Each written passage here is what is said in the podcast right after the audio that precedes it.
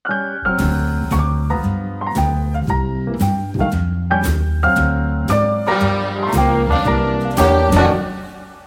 všetci, vítajte v podcaste Audio Rádio Výlovo.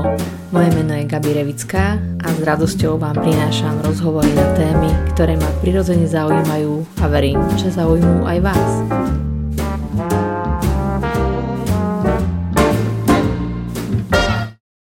Moje meno je Gabi Revická a dnes budem s Ľudskou Gomez hovoriť Emou Krajčovičovou. Som veľmi rada, že sa vám podarilo dať dokopy naše časy. Témou rozhovoru bude otvoriť pohľad na psychológiu trošku inak, tak ako zvykneme s Emou spolu zdieľať a preberať tie problémy, ktoré práve sa snažíme pochopiť alebo odhaliť, čo za nimi je. Neviem, či som to správne povedala, alebo či to takto... Myslím, myslím že to znie tak, hej. Mhm. Mňa na teba upozornila nie tak dávno ľudská a veľmi sa mi páčilo, aké dostávala spätné väzby k takým svojim odhaleniam, že čo je za jej problémami. Veľmi ma to inšpirovalo zaujalo, lebo som tam cítila takú blízkosť eh, s teóriami, ktoré uznávam a ktoré mi dávajú jasnejšiu odpoveď. Jedných z nich je, jeden z týchto smerov je pre mňa etikoterapia, ale prednedávno som robila rozhovor aj s Elenou Petrus, ktorá hovorila o závislostiach a pekne sa mi to párilo s tým, ako ľudská rozprávala o archetypoch rôznych e,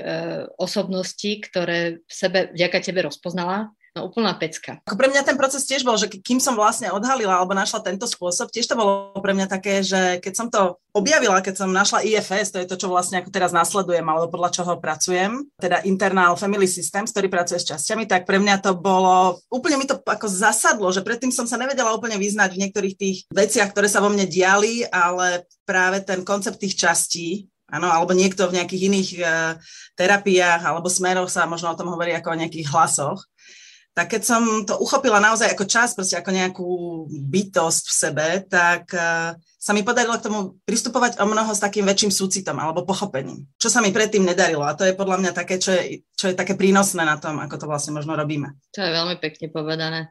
Ty čo hovoríš na ten súcit ľudská? Ty sa dokážeš pozerať na veci so súcitom, alebo ako rýchlo sa dokážeš preniesť nejakého problému alebo z nejakého ublíženia do tej roviny, že už vieš prepnúť na súcit, že súcitíš s tou osobou, ktorá ti niečo spôsobila alebo priniesla. Neviem, že či úplne súcit je to správne slovo, lebo nerada súcitím s ľuďmi, tým, že vlastne aj pracujem s deťmi, tak ten súcit by nám tam asi nepomohol, lebo je to také, že teda z môjho, ako keby, že z tej práce, ak, ak, ak súcitíš s niekým, tak ako keby, že ho dávaš do toho postoja obete, a vlastne nie je to také powerful, vlastne, že tá jeho, tá energia vlastne k nemu nie je taká, že ho podporuješ vlastne mu v tom ráz, alebo najsa, alebo niečo, takže ja ako keby, že vždy aj vďaka MSF snažím ísť do seba a nájsť vlastne vnútri v sebe ten pokoj a kľud, aby vlastne tie moje časti nereagovali a na tie časti toho človeka a aby sme ako keby, že zvnútra, z tej mojej právej podstaty ja, aby som mohla naozaj reagovať bez toho, aby mi čokoľvek rezonovalo a zrkadlilo to, čo ten človek so mňou práve rieši. A vlastne snažím sa riešiť tie konflikty presne, alebo vlastne veci, ktoré sa mi dejú v živote situácii, v tom, aby sa stalo tak, ako má. A oddať sa trošku tomu vesmíru, že možná sa to deje, aj keď neviem prečo, ale deje sa to pre najlepšie dobro všetkých zaúčastnených, alebo neviem, a či som to úplne správne, Ema, kývaš hlavou, ja, si úplne hrdá na mňa. Som, Musela, Ale ešte, počkaj, Gabi, môžeme dokončiť, že ja vlastne odtedy, ako pracujem zemou, tak ja vlastne tie veci, ktoré mi hovorí, že vidím úplne všade. Ja teraz vidím nejaký film, alebo nejaký, neviem čo hovorím, Eva, videla som Encanto pre deti. Všetko, čo ty hovoríš, tam je. Včera som videla nový Matrix a úplne, že Ema, vedia, ale toto si ty napovedala, všetko si mi povedala, že nie sú to ani ako keby, že úplne nejaké novodobé veci, len my si ich nevnímame, nemáme ten filter zapnutý v tej perspektíve, že aj tak toto môže byť. Ďakujem, ja som chcela Áno, chcela som ťa prerušiť len kvôli tomu, že mi sa tam naskytala hneď taká otázka rozdielu, ktorú mi kedysi dávno niekto vysvetlil, že je veľký rozdiel medzi súcitom a ľútosťou. Jasne. Ako to vnímaš ty, Emi? Áno, áno, to bolo to, že som aj ľudské chcela tak poďakovať, že to priniesla, to pochopenie, ako ona vníma, keď sa povie slovo súcit.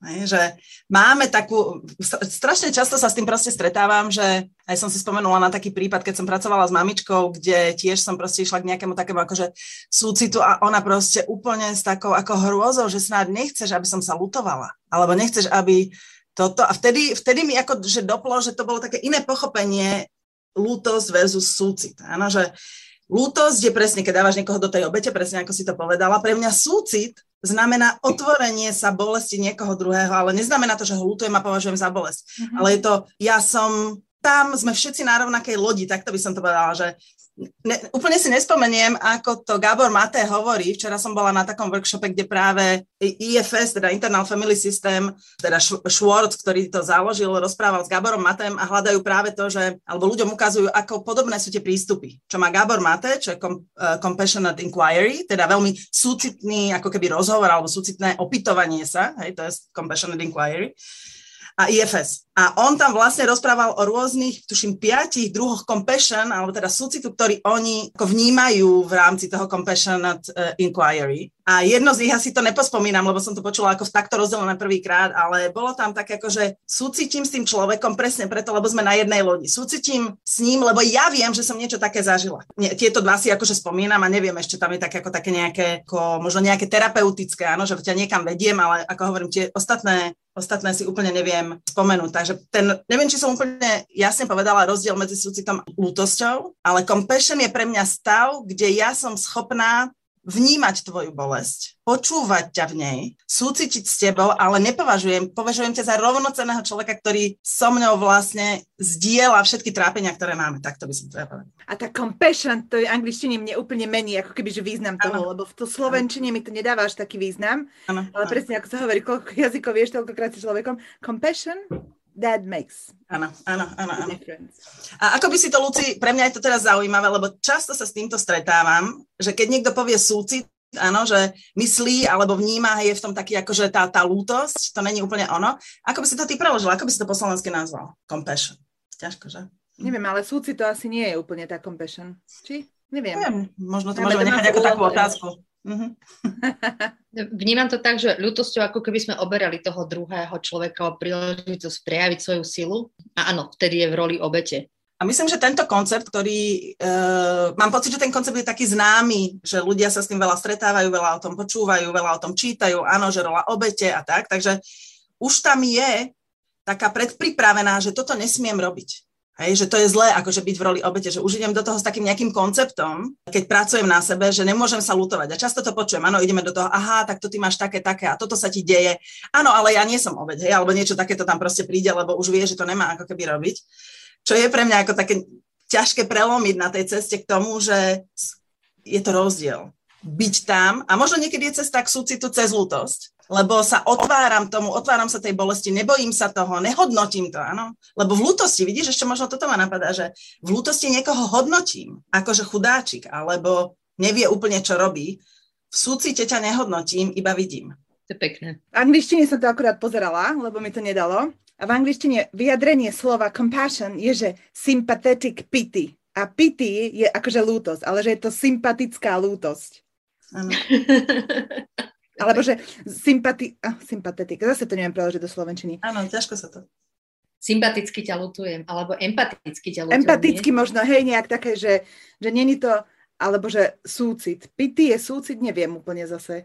Pity. Lebo pity nie je uh, veľmi príjemné slovo samotné o sebe, že uh, je mi ťa lúto, alebo že pozeráš sa tak z vrchu na toho človeka nejak, že ty si v lepšej pozícii, ako je on, ale pritom Mo... Ja sme vyzvala našich budúcich divákov a diváčky, aby nám napísali vlastný komentár, či už k súcitu, k lutosti alebo k anglickému prekladu do slovenského. Možno prídeme na nejaké nové slova a, a upresňujúcejšie. Mm, to je super, Gabika, toto je super. A ešte ma napadlo, môžem ešte k tomu? Neviem, že či to není príliš veľa na túto tému. Spokojne, ja, ja presne viem, kam sa potrebujeme dostať a myslím, že práve súcit bez je dokonalá predpríprava. Mm-hmm, OK. Keď som teda, jak Gabika, uh, teda ľudská ako hľadala a rozprávala o tom, som, som zavnímala dve veci. Jedna bola, že je možné, že sme ako keby v, v čase, kedy ten súcit začína mať ako compassion a súcit začína mať nový význam, hej, ktorý sme doteraz možno nepoznali, lebo sa začíname na seba pozerať do svojho vnútorného sveta iným spôsobom, ako sme to doteraz robili. Lebo keď sa pozrieme aj na terapie, áno, že ako vlastne tieto pomáhajúce profesie pomáhali doteraz ľuďom, tak tam, ak to správne chápem, väčšina z nich bola takých ako viacej behaviorálnych alebo rozprávajúcich, ale nie zrovna súcitných. Hej. Že to sú ako taký, taký nový smer, áno, posledných, ja neviem, 20 rokov, 30, aby som, neviem to presne určiť. Takže možno aj preto sa nám to ťažko definuje, lebo v podstate s tým sme ani tak nepracovali, to je jedna vec. A potom, keď som si povedala ešte to slovo, že možno súcit znie tak divne, ale keď s niekým súcitím, tak už to není podľa mňa to isté, že súcitiť je OK, mám pocit. Pre mňa je to ako keby to zrazu malo takú trošku inú, iný level významový. Takže súcitiť s niekým je možno iné ako len cítiť súcit. Ešte napadlo, ro- rozobereme to slovo v Slovenčine, že sú city. Mm-hmm. že sú to city. Jo. A... Jo, to je pekné. A už keď rozoberáme slova, tak ho môžeme aj v angličtine rozbať, že compassion. Passion je keď je tvoja passion niečo, vieš, že ako Emina passion je pomáhať ľuďom, tvoja passion, Gabi, je spájať, že passion. A keď máš voči niekomu compassion, tak chceš nájsť ako keby, že možná, že aj tu jeho, ten jeho dar. Takže sme došli k slovu spoluúčasť. Výborne. no, takže spoluúčasť by to mohla byť. Len to nemá taký, taký náboj citový. Perfektné. No, mám trochu trému, pretože chcem priniesť uh, náročnejšiu, náročnejšiu, ani to nie je, že náročnejšia téma, ale toto je fakt, že dobrý úvod k tomu celému. Ja som vám avizovala, že ma veľmi zaujíma pohľad vás oboch na to, ako to je, keď, keď sa vám v živote, ale mne sa to teda stalo a opakovane, že prišiel, prišla do života osoba, ktorá mi bola veľmi blízka a mala strach povedať mi pravdu z nejakej oblasti, ju priniesť za seba. Potom prešlo pár rokov a prišla ďalšia a zase sa to zopakovalo. Keď sa to zopakovalo, tak som si kladla otázku, že prečo sa to deje, kde to mám ja, komu sa bojím povedať pravdu. Um, pred, prečo mám ten strach a či ho vôbec mám, lebo prvé, čo mi tam vyskočilo, bolo, bolo také opovrhovanie, že prečo máš strach povedať mi pravdu, veď ti hovorím pravdu. A nevedela som ju nikde nájsť, že kde, kde to, prečo to tá osoba robí, a samozrejme musí to byť blízka osoba, aby nás to bolelo a aby sme si to aj všimli, že áno, hej. Mm-hmm. A keď som mm, u seba našla odpoveď, že kde mám ja strach povedať uh, mojej mame niečo, čo by ona mohla povedať súčasne, tak som začala cítiť súcit voči tým, ktorí mali strach povedať mi pravdu. A tak sa to vyhrotilo behom pár dní, že som zistila, že aj moja mama má problém, a teraz strach, povedať mi nejakú pravdu. A tak sa to začalo celé víriť. A potom sa blížil náš rozhovor a kladla som si otázku, že čo by mohlo byť tou témou. A preto to otváram, lebo to možno zaujíma aj iných ľudí z nášho okolia, čo sa deje, prečo sa to deje a ako máme pomôcť rozpustiť takýto strach z toho, aby sme vedeli povedať pravdu. Kde to hľadať u seba a ako si navzájom pomôcť týchto strachov ako ich uvidieť a ako z nich odísť. Tie zamlčané veci sú asi tiež klamstvo, neviem, ako sa to definuje, to nemám mm-hmm. odvahu vynášať svoj pohľad na to verejnosti, alebo teda keď mám, tak áno, hej, tak to vnímam, ale tak dobre, keď trénujeme súci, tak, tak ho trénujme, pomôžme si tým.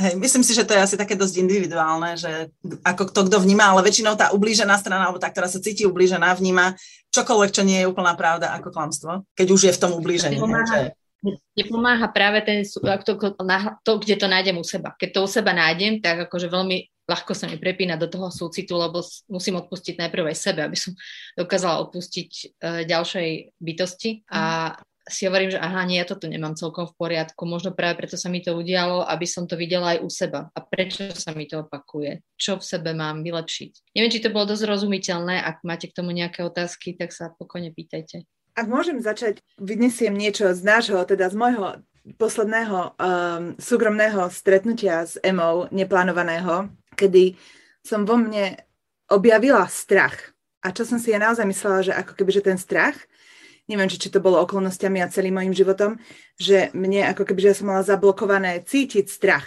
A, a to klamstvo je vlastne po, strach z povedania pravdy. A kebyže možno, že ideme hlbšie do nás, že aký my máme vzťah s tým strachom, alebo ako berieme ten vzťah, tak možno, že by sme nemuseli klamať. Dáva to zmysel? Alebo že vlastne rozumieš, že za tým klamstvom je nejaký strach. A ja som tam vlastne v poslednom našom stretnutí s Emou objavila malinký udupaný strach, ktorý vlastne mal iba pocit, že ja tu iba občas chcem povedať, že už keď sa budeš rútiť tou, tou cestou neznámou hore do toho kopca, tak si aspoň prosím ťa zapni ten pas, aby si bola v bezpečí.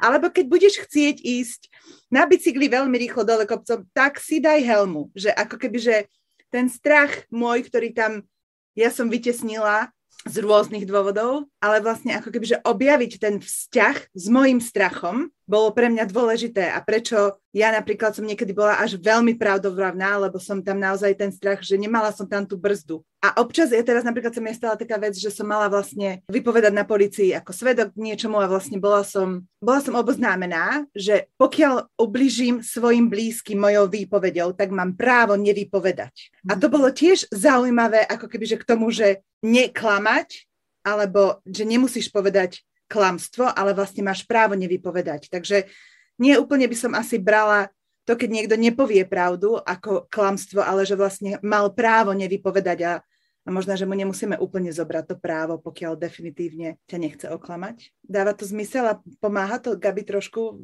vyjadrovať? Je to, je to krásna, polahčujúca okolnosť. Niekedy sa môže hodiť, že áno. Akože naozaj je to podľa mňa uhol pohľadu. Toto je náš tiež veľmi dobré mm, si rozobrať na drobné, pretože ak to robí myslom, chceme niekoho kryť a jemu máha a tej strane to možno neublížuje, ale čo sa stane, keď to predsa praskne? My, čo sme zamlčia, zamlčiavali tú pravdu, tak máme strašný prúser, lebo aj my sme vtedy klamali. Hej ja tak idem, že už ak si to začala ty rozprávať, mne išla v hlave jedna vec, takže ja tam zase taký možno iný pohľad. A ono aj závisí presne, že o čom rozprávame, že kde sme, v akej oblasti, že byť už na polícii, hej, že to už tam som cítila, už len vôbec tá myšlienka, hej, už mi stiahovalo brucho a ten strach som proste cítila prítomný, lebo to už je taká ako veľká autorita, hej, a hrozí ti za to veľký trest. A, a neviem čo, hej, že pf, e, tam až, až neviem rozmýšľať, tak akože úplne čo, čo by som a ako by to malo byť a tam akože všetci, od všetkých sa očakáva, že sa bude hovoriť pravda, alebo neviem teda, či sa očakáva, však policajti v podstate vedia, že budete klamať, tí, ktorí niečo spravili, alebo budeme klamať, budeme sa snažiť zakryť tú pravdu. No, ale mňa tá, tá myšlienka ma napadla, bolo, že a prečo by sme, prečo je to také strašné, keď niekto oklame? Prečo by sme museli neklamať? Ale to ja, čo som mala ako keby v hlave, som si predstavovala deti, hej, alebo niekto, proste, kto je mne naozaj srdcu blízky. To, mňa proste napadá, že mne ako nevadí, keď mi niekto klame. Čo to pre mňa znamená? Pre mňa to znamená, že ten človek sa necíti dostatočne bezpečne pri mne, aby mi tú pravdu mohol povedať. A to je pre mňa smerodatné, že nie je to, že klame, čo, čo, čo to z neho urobí. Áno, no, no nič, proste len má strach. Áno, že má strach, že nebude prijatý, že nebude videný a preto mi to klamstvo povie nič viac toho ako keby pre mňa nevyplývalo. Samozrejme, môžem byť potom zmetená, nemôžem tomu človeku ako keby dôverovať, že tým slovám. A to už je potom o nejakom vzťahu, ktorý tam s tým človekom vytváram, ale ja úplne rozumiem, prečo ten človek má strach to povedať a taká tá moja skúsenosť s tými blízkymi ľuďmi je, že môže klamať až do momentu, dokým sa bude cítiť dostatočne bezpečne a povie mi pravdu. A je to úplne OK. Je super. To, čo ma k tomu napadlo. Čo neznamená, že tam nebudú prítomné všelijaké emócie, že možno ma to bude bolieť, možno, hej, kopec, že ne, nevyhýbam sa tomu, že áno, také niečo nastane, keď si tak predstavím, áno, s tými svojimi blízkymi, buď, buď mojimi deťmi alebo nejakými inými ľuďmi, že by to asi bolelo, že ma nechali veriť niečomu, čo nebola úplne pravda, ale tá radosť, keď tá pravda príde a to spojenie, ktoré vtedy príde, je úžasné. Toto bolo veľmi optimistické, ďakujem. Napadlo a keď si hovorila o tých uh, deťoch Emy, tak tým, že ja pracujem aj s malými deťmi, aj s traumatizovanými malými deťmi, aj uh, s rôznymi už dospelými alebo teda vyrastenými deťmi, ktoré prešli nejakou traumou asi ako my všetci, tak ja to tak vnímam, že vlastne tie deti v tom malom veku uh, učíme klamať my častokrát, akože nehovorím, že my, ale vlastne celý ten systém, lebo sú naň veľké očakávania na tie deti. Častokrát sa im nedovoluje byť, kto sú, potrebujú naplňať často nejaké očakávania svojich rodičov alebo svojej učiteľky v škôlke alebo neviem kde, ale nemôžu proste byť, kto sú. A na základe toho, aby naplnili tie očakávania e, toho prostredia, tak niekedy sú donútení klamať. Teraz, prepáč, úplne, akože toto nebolo smiešné, ale mňa pritom išla, ako v tom systéme, áno, išla taká vtipná situácia, neviem teda, že Pokúsim sa aj povedať vkusne, že proste ráno, keď idete do školy, hej, že nám sa stáva proste všeličo a niekedy sa proste stane, že to ľudské telo má nejaké potreby a proste je dôvod, prečo nestihnete všetko spraviť to, čo potrebujete. Áno, potrebujete ísť na záchod a zrovna ten čas proste nevíde, no. A moje dieťa sa ma v aute pýta, keď sme teda takto, akože to, to ráno strávili, alebo ja som ho takto strávila, um, sa ma pýta, mama, čo mám povedať v škole? Prečo som prišiel neskoro?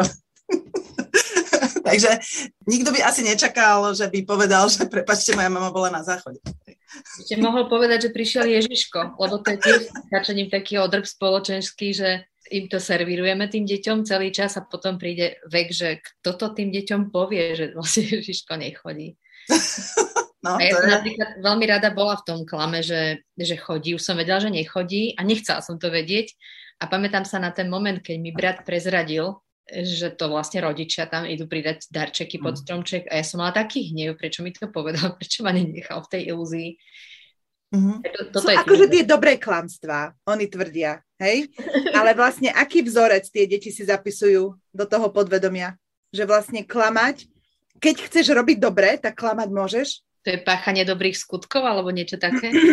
Napadlo, napadol mi ešte jeden veľmi milý príbeh nedávno. Bola som na návšteve a videla som, ako prišiel mladý muž domov a bol veľmi zlatý a nebolo vidno, že by pil, ale bol veľmi taký milý a usmiatý a jeho partnerka sa ho pýtala, že a ty si teraz niekde bol? A on že a dal som si Jagera. On že Jagera?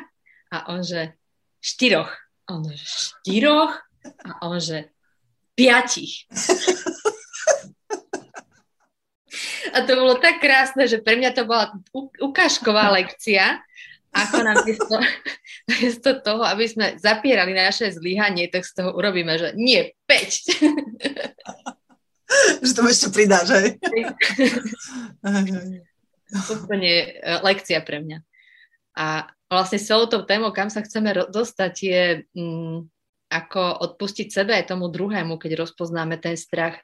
Napríklad u seba to riešim, že tým rozpoznaním, kde to mám u seba a u toho druhého s prijatím a so súcitom, možno tak, ako si to povedala, že sa možno necítil ten človek bezpečne v mojej prítomnosti, tak teraz to takto viem pochopiť, mm. ale m, mm, ako to potom riešiť u seba, keď rozpoznávam tie strachy, že mám strach povedať máme, že a lebo sa necítim bezpečne, a teraz čo s tým? Akože dokedy v tom zotrvať, keď človek chce ísť ďalej a naozaj tú pravdu chce otvoriť celú? Na počkať na zrelosť tej situácie, zrelosť tých osobností, na požehnanie? Uh, mňa, mňa tu nápada, že rovnako ako, by som, ako pristupujem k druhému, alebo ako som to tu tak popísala, že by som pristupovala k druhému, by som pristupovala aj k sebe. Že presne, dokým som není pripravená pravdu povedať, tak s láskou a súcitom príjmem, že teraz budem klamať. Ale nezabúdam na to, že môjim cieľom je byť pravdivý. Hej, že, že má, ak to ja v sebe mám a to je to, kam chcem ísť, ale proste príde situácia, kde som není schopná povedať úplne tú pravdu, tak uh, ju s láskou uvidím, hej, s láskou ju príjmem, porozumiem tomu, že Ježiš, ten strach je proste tak strašný. A často sa stane samozrejme, že keď sa s tým strachom stretnem, tak on polaví a napriek tomu, že ten strach mám, môžem ako keby to povedať. To je tá moja skúsenosť s tým súcitom, voči druhým, aj súcitom voči, voči sebe, že niečo, čo ma predtým drží ako keby zakliatu v niečom, že iba takto to môžem urobiť, ak tam pristúpim s láskou, tak áno, najprv je to, že wow, teraz strašne sa bojím a potom to urobí, že fú, ďakujem, že si si to vypočula. A vieš čo, tak možno už sa tak nebojím, môžeme do toho ísť. A keď je to tak, že ty vieš, že ten druhý klame, stále tam máš súcit a pochopenie, ani to neotváraš? Asi by som nedala ruku do ohňa za každú situáciu. Hej, teraz, akože, aby som to takto mala, že... Chceš príklad? Um, myslím, že sa mi rojí v hlave rôzne, takže není to ako jedna odpoveď, nie je jedna odpoveď. Na každú situáciu to mám, ale chceš mi dať príklad? A to bol taký strašne všeobecný, že klient ti vysí peniaze a ospravedlňuje sa ti, že mu ešte nezaplatili jeho klienti a poprosí ťa o, o predlženie splatnosti a ty akože s tým súcitom a chápeš hej, celú tú situáciu a potom ti napíše, že sorry, že odletel som do Grécka, lebo sme si objednali takýto last minute. Mm-hmm. Napríklad. Mm-hmm. A to je úplne že práva, taká konfrontácia, že asi to nedostal formou darčekového poukazu, ale mohol by ti to tvrdiť, že svokra kúpila Aha, to ma ani nenapadlo, vidíš, táto súvislo, že vlastne on mi nezaplatil a išiel si toto. Aha, rozumiem. A ono asi zase by záviselo od toho, kde som ja. Hej, že, takže keď hovoríš ten príklad, tak asi ako veľmi dôležité je pre mňa tvoje, ako veľmi dôležitá je pre mňa tvoja pravda, alebo ako veľmi dôležité je, aby som ja niečo z tej situácie proste, keď tam niečo potrebujem a je to pre mňa životne dôležité, budem to prežívať úplne inak, ako keď to pre mňa životne dôležité není. Už teraz akože veľmi dobre, čo si povedal, že v akej som situácii, mi tam vyskočil, že ak by to tebe spôsobovalo druhotnú platovnú neschopnosť, tak ťa to zrejme na série, predpokladám. Áno. Ale keď si v balíku, tak iba mávneš rukou. A je to podľa mňa podobné aj vo vzťahoch, že keď si niekto neobsadzuje, keď nie, teraz akože máš nejaký vzťah dvoch ľudí a je v tom niekto tretí, o ktorom sa nehovorí, mm. tak ty si si vlastne vymedzila čas, aj priestor a počítaš s tým, že rozvíjate nejaký vzťah a počasie sa dozvieš, že ste v tom vzťahu boli vlastne traja. Áno, ľudská sa hlási. Len, že nechcela som nikomu skákať do reči, tak sme sa iba, že dohodli sme sa, že tak. Ešte mi napadlo k tomuto, že záleží aj podľa toho, úplne na túto konkrétnu situáciu, záleží ešte aj na tom tvojom vzťahu voči tým peniazom. Napríklad, že ja ako keby, že mám aj skúsenosti, že ľudia, ktorí nemajú peniaze, tak ako keby, že sa ešte boja, dajme tomu, že ja nestihnem nejakú faktúru zaplatiť, lebo som v tom neporiadná. A tí ľudia, sa ma boja, tí práve, ktorí to potrebujú, tak nemajú dobrý vzťah tým peniazom. A ako keby, že sa aj boja ísť do tej konfrontácie ohľadom peňazí a tie peniaze si odo mňa nepýtajú. Kdežto, ak náhodou proste, ja neviem, zabudnem zaplatiť faktúru niekomu, kto ten vzťah má správny k tým peniazom a váži si tú svoju hodnotu a váži si tú cenu a rozumie, ako tie peniaze akože fungujú, ako keby, že nejaký výmena, uh, energia alebo niečo.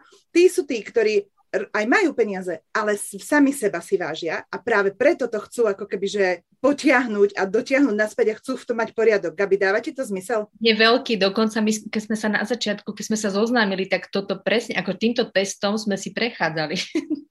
mm. toto je tiež niekedy zaujímavé, že tie peniaze sa javia ako taká jednotka, ktorá vyjadruje nejakú cenu, ale naozaj vyjadruje aj náš vzťah k sebe samému, že ako si trváme na tom, že za toto si naozaj zaslúžim protihodnotu. Sú dobrým vyjadrením. Tak iba to som chcela, ako keby, že neviem, či sa to dá aplikovať aj na iné smery, ale je to podľa mňa dôležité. Emuš sa hlási. Si ma inšpirovala, ľudská. Ja, som, ja len sa podelím možno o taký obraz, ktorý som mala, keď si to začala rozprávať, hej, že ako tam proste niekto je, kto nechce, má nejaký vzťah k tým peniazom a nevie zaplatiť a potom je tam niekto, kto má úplne jasný vzťah a je OK s tým, že si to vypýta, hej, že sa pripomenie a proste cíti tú hodnotu za tie peniaze, cíti tú svoju hodnotu, že teda môže mu byť ako keby zaplatené, že je to v pohode. A ten obraz bol, že som videla proste takého že človeka, ktorý sa tak ako krúti ako had, hej, že Ježiš Mária a neviem to dať a neviem čo, budem si teraz vymýšľať a teraz oproti nemu stojí niekto, kto je úplne proste vyrovnaný a je úplne jedno, že ten druhý sa krúti. On vždy len povie to svoje, že teraz v tomto prípade to môže byť, že peniaze a on teraz povie a Grécko a hento a toto a toto. Není to dôležité, lebo výsledok, nemám výsledok, takže tvoje slova pre mňa nič neznamenajú, tak ja znovu poviem len to svoje, že mi to prípada o takých, ako keby sa zrazu posúvam k hraniciam, ano? že ja chápem, že je to pre teba ťažké a pravdepodobne máš nejaké problémy a preto mi klameš, ale ja keď som v tom úplne OK, tak um, tvoj chaos nerobí nič s mojim kľudom, hej, ktorý mám. Proste len ti poviem, že potrebujem tie peniaze. Rada by som sa vrátila ešte k tým strachom z trochu iného pohľadu, um, takého, ako keby sa nám Ema vedela ponúknuť taký iný uhol pohľadu na to, ako sa na to pozeráš z hľadiska tých našich častí, keď, mm-hmm. sa, keď sme konfrontovaní so strachom alebo keď akceptujeme slabosť druhého, ktorý nám klame a rozpoznáme napríklad aj to klamstvo u seba a tak ďalej, že ako sa na to pozeráš z hľadiska časti našich mhm. osobností? V podstate ja teda to, čo tu prezentujem, je to, ako to má ten model IFS, ako rozdeluje a pozerá sa na to, čo sa normálne tak v spoločnosti akože nazve, že nejaké zranenie a nejaké adaptačné mechanizmy, hej, že klamstvo je v podstate adaptácia, hej, klamem, aby som bol v bezpečí. Takže vytváram si tento mechanizmus na to, aby, aby som proste prežil Áno, aby som sa cítil OK. No a keď sa pozriem na to akože jazykom tých častí, kde sa, mne, mne sa to veľmi páči, lebo je to také pochopiteľné, naozaj to pre mňa vyvoláva to otvorenie toho môjho srdca, že keď si človek, ako keď možno môžete tú cestu urobiť trochu so mnou, hej, že jak sme znovu teraz začali ako keby natáčať, tak som tak cítila, áno, ten strach, áno, som, som sa s ním snažila tak spojiť, že čo ten môj strach hovorí, hej, tak som si ho našla v tom tele A on ma hneď tak bral ako tak veľmi hlboko. Áno, cítila som, že ten strach nie je niečo tuto na povrchu, ale proste je to hlboká vec, ktorá so mnou je. Hej, keby som s ním chvíľu bola, rozprávala sa s ním a cítila ho, prežívala ho vo svojom tele, tak mi povie, že je so mnou veľmi dlho.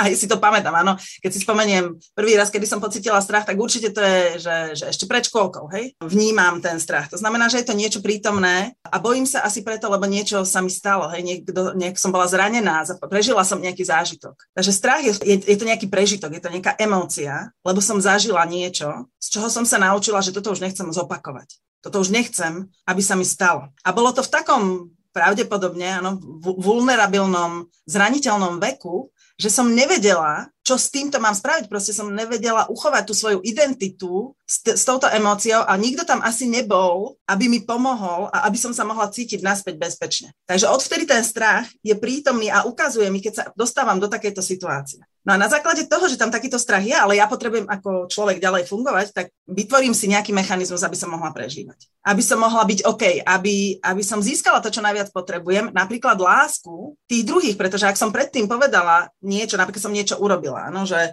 povedala som, kto rozbil tú vázu a ja som povedala, že ja a potom mi bolo vynadané. No tak sa naučím, že bolo to tak strašné, tá mama mi tak nadávala, si hovorím, že to som asi nemala spraviť, pretože bola, čo som spravila zle, keď som povedala pravdu. A okamžite môj hardware povie, na budúce to musíš robiť lepšie, aby ťa mala rada. No veru, ja som takto rozbila doma vázu a sa na mňa hnevala. Aha, tak tamto to je. Takže ten, ten hardware hneď povie, že toto není dobré na prežitie, lebo ja mám strach, mám pocit, že budem vy, vyčla, vyčlenená z toho kmeňa a to pre mňa znamená, pre, že, že som mŕtva. Ono, k tomuto emuš, ak ťa môžem doplniť aj tak vlastne, neviem, ako veľmi si to ľudia uvedomujú, ale veľa vecí, ako my máme vzorce, ktoré my máme nahraté a ako fungujeme ako dospeláci, tak sa v nás nahráva do 6 rokov života. Takže vždy, keď máme niečo a nejaký vzorec funkčný, ktorý nás drží pri živote a drží nás ľúbeného a videného a pekného, tak to bolo nahraté do 6. roku života. A veľmi málo sa už teraz vieme my niečo iné naučiť. Už iba musíme pracovať s tým, čo máme nahraté a zvedomovať si to, aké vzorce tam máme. A preto sa hovorí, že všetko, čo si sa naučil, si sa naučil v materskej škole. Uh-huh. Všetko, čo budeš v živote potrebovať, si sa naučil v materskej škole, lebo naozaj to ranné detstvo je veľmi dôležité. To je názov knihy od Roberta Flujuma. Áno, všetko, čo si sa naučil, si sa naučil v materskej škôlke. Dobre. No ja to, ja to trošku aj ale spochybním, a keďže nie som úplný neuropsychológ ani neurológ, ale myslím si, že už toto sú ako, sú to informácie, ktoré boli pravdivé a stále samozrejme neznamená, že by sme nemali senzitívne obdobia, kedy ten, ten náš hardware sa najlepšie naučí nejaké veci a najlepšie to okopíruje. Na to je toto detstvo, áno, že vtedy sme proste jak špongie, hej, že to prichádza úplne proste do nás a presne si to pamätáme. Ale ten pojem neuroplasticita znamená, že sme stále schopní sa učiť. Hej, toto je ako, že to sú tie nové zistenia toho, že ten mozog sa nemení. Teda ten mozog sa mení, že sa môže meniť a není staknutý, čo je vlastne veľmi dobrá správa pre každého, že nie sme v tom staknutí a môžeme sa naučiť a môžeme sa zmeniť úplne a totálne. To je super. Hej. mali prepísať tie pedagogické knihy.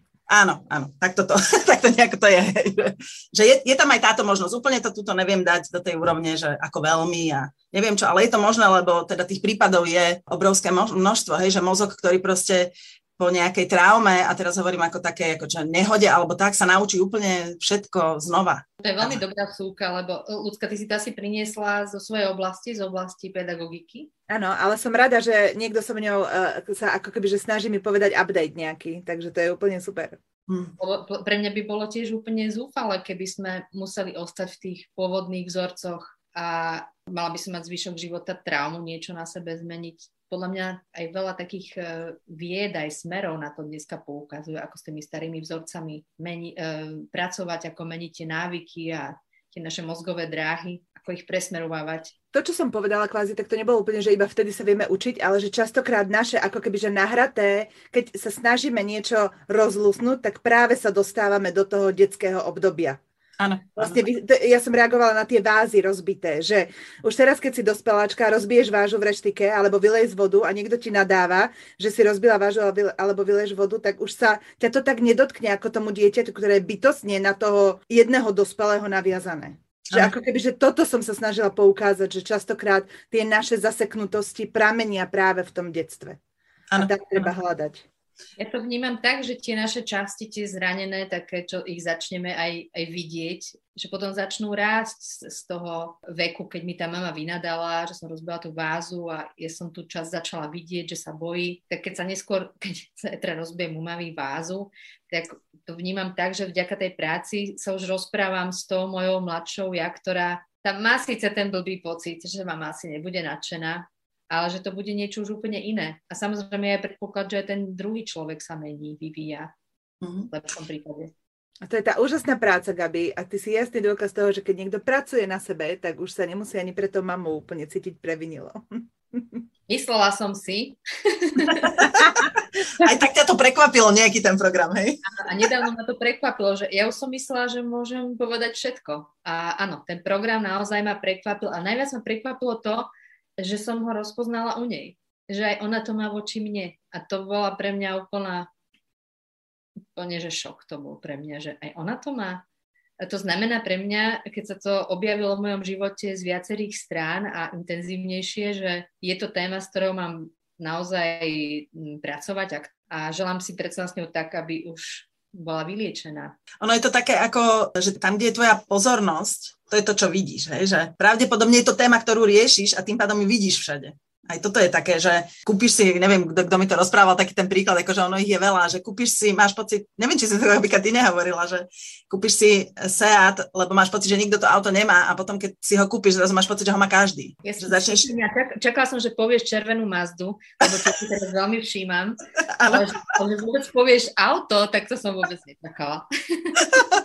Áno, chcela som povedať, že kam sa tá pozornosť zameria a ty vlastne rozprávame sa tu o nejakom vzorci, áno, ty ho proste vnímaš v sebe, lebo v okamihu, ak si si ho vedomá v sebe, lebo si s tým pracovala, tak si to zrazu bola schopná rozpoznať inde, dokým ho nevidíš v sebe ani ho nerozpoznávaš vedľa. E, teda vonku. Mm-hmm. To, to je práve tá krása, že čím viac rozumiem sebe, môžem rozumieť druhým. Že toto je pre mňa taká ako keby úplne to poznanie, že aha, že preto to ja potrebujem, preto to akože že všetko je vo mne, miluj seba samého, miluj, ako to je, že miluj druhých ako seba samého, áno, že, že toto vlastne znamená, že ty keď naozaj rozpoznáš to všetko a to všetko v sebe budeš schopný milovať, potom ťa to neprekvapí v nikom, tá ľudskosť, ktorá tam proste je v tom druhom človeku, ťa to neprekvapí, lebo to dokážeš milovať v sebe, dokážeš to milovať aj tam. To, to znie veľmi pekne. Mne tak napadlo, že možno najbližšie by sme si mohli rozobrať nejakú podobnú tému z tých hľadiska našich častí e, a viac sa do toho ponoriť, ak ste dá, lebo podľa mňa to veľmi zaujímavé pohľady a a zaujímavé informácie. Za mňa vám teda veľmi pekne ďakujem za váš čas. Pre mňa bol veľmi, bol veľmi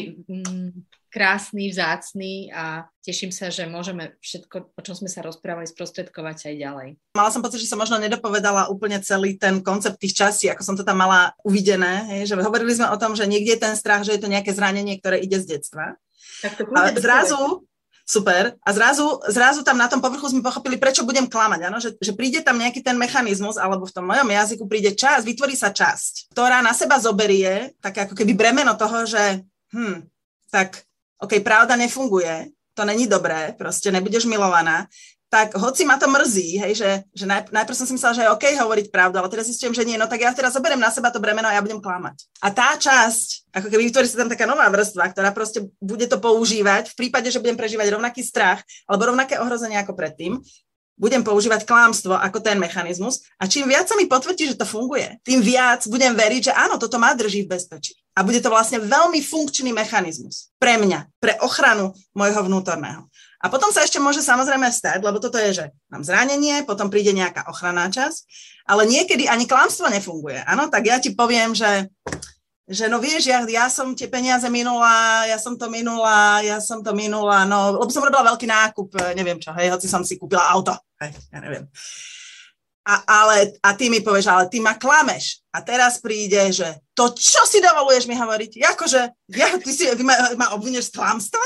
To čo, a teraz začnem, a teraz príde nejaká ďalšia časť, čo je hnev napríklad, niekde to môže byť niekto iný, ale to je ako keby nová časť, ktorá, keď vidí, že toto všetko zlyhalo, aby som sa cítil bezpečný, tak príde niekto, čo IFS volá, že firefighter, alebo že požiarník, ale mne to viac prípada ako drak, ktorý proste príde a on všetko spáli, urobí proste také halo, že zabudneme na to, čo vôbec sa robí, lebo jemu je to jedno, on len potrebuje zachrániť teba, zachrániť teba, tvoje vnútro. Teraz je ako, že wow, moja integrita je ohrozená, niekto povedal, že klamem, že som zlý človek, takže som zase v tom istom, moje zranenie je znovu aktivované. A ja musím urobiť toto hala, aby som to celé zničila a potom vlastne to je, to je ten moment, kedy si už ani nepamätáš, prečo sme sa vôbec pohádali. Odchádzame všetci zničený, lebo to strátilo ako keby logiku, lebo to je to, čo urobí tá časť, ktorá je ešte na tom. Takže taká to je ako keby taká tá postupnosť tých častí, že my keď sa vlastne chceme pozrieť na to zranenie, pre mňa je veľmi, veľmi dôležité, že ja nikdy nejdem hneď tam k tomu zraneniu. Pretože títo tvoji ochrancovia sú tak dôležití. My musíme pochopiť a stať sa s nimi priatelia, že tvoj hnev nie je zlý,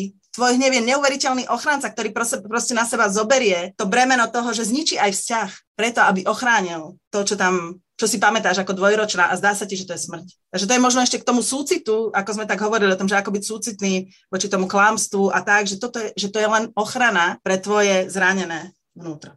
To sú tie vrstvy, teda, ktoré sa tam nabalujú, aby ochránili to moje malé zranené ja, ktoré keď nemám vyriešené, tak sa takto prejavuje, hej?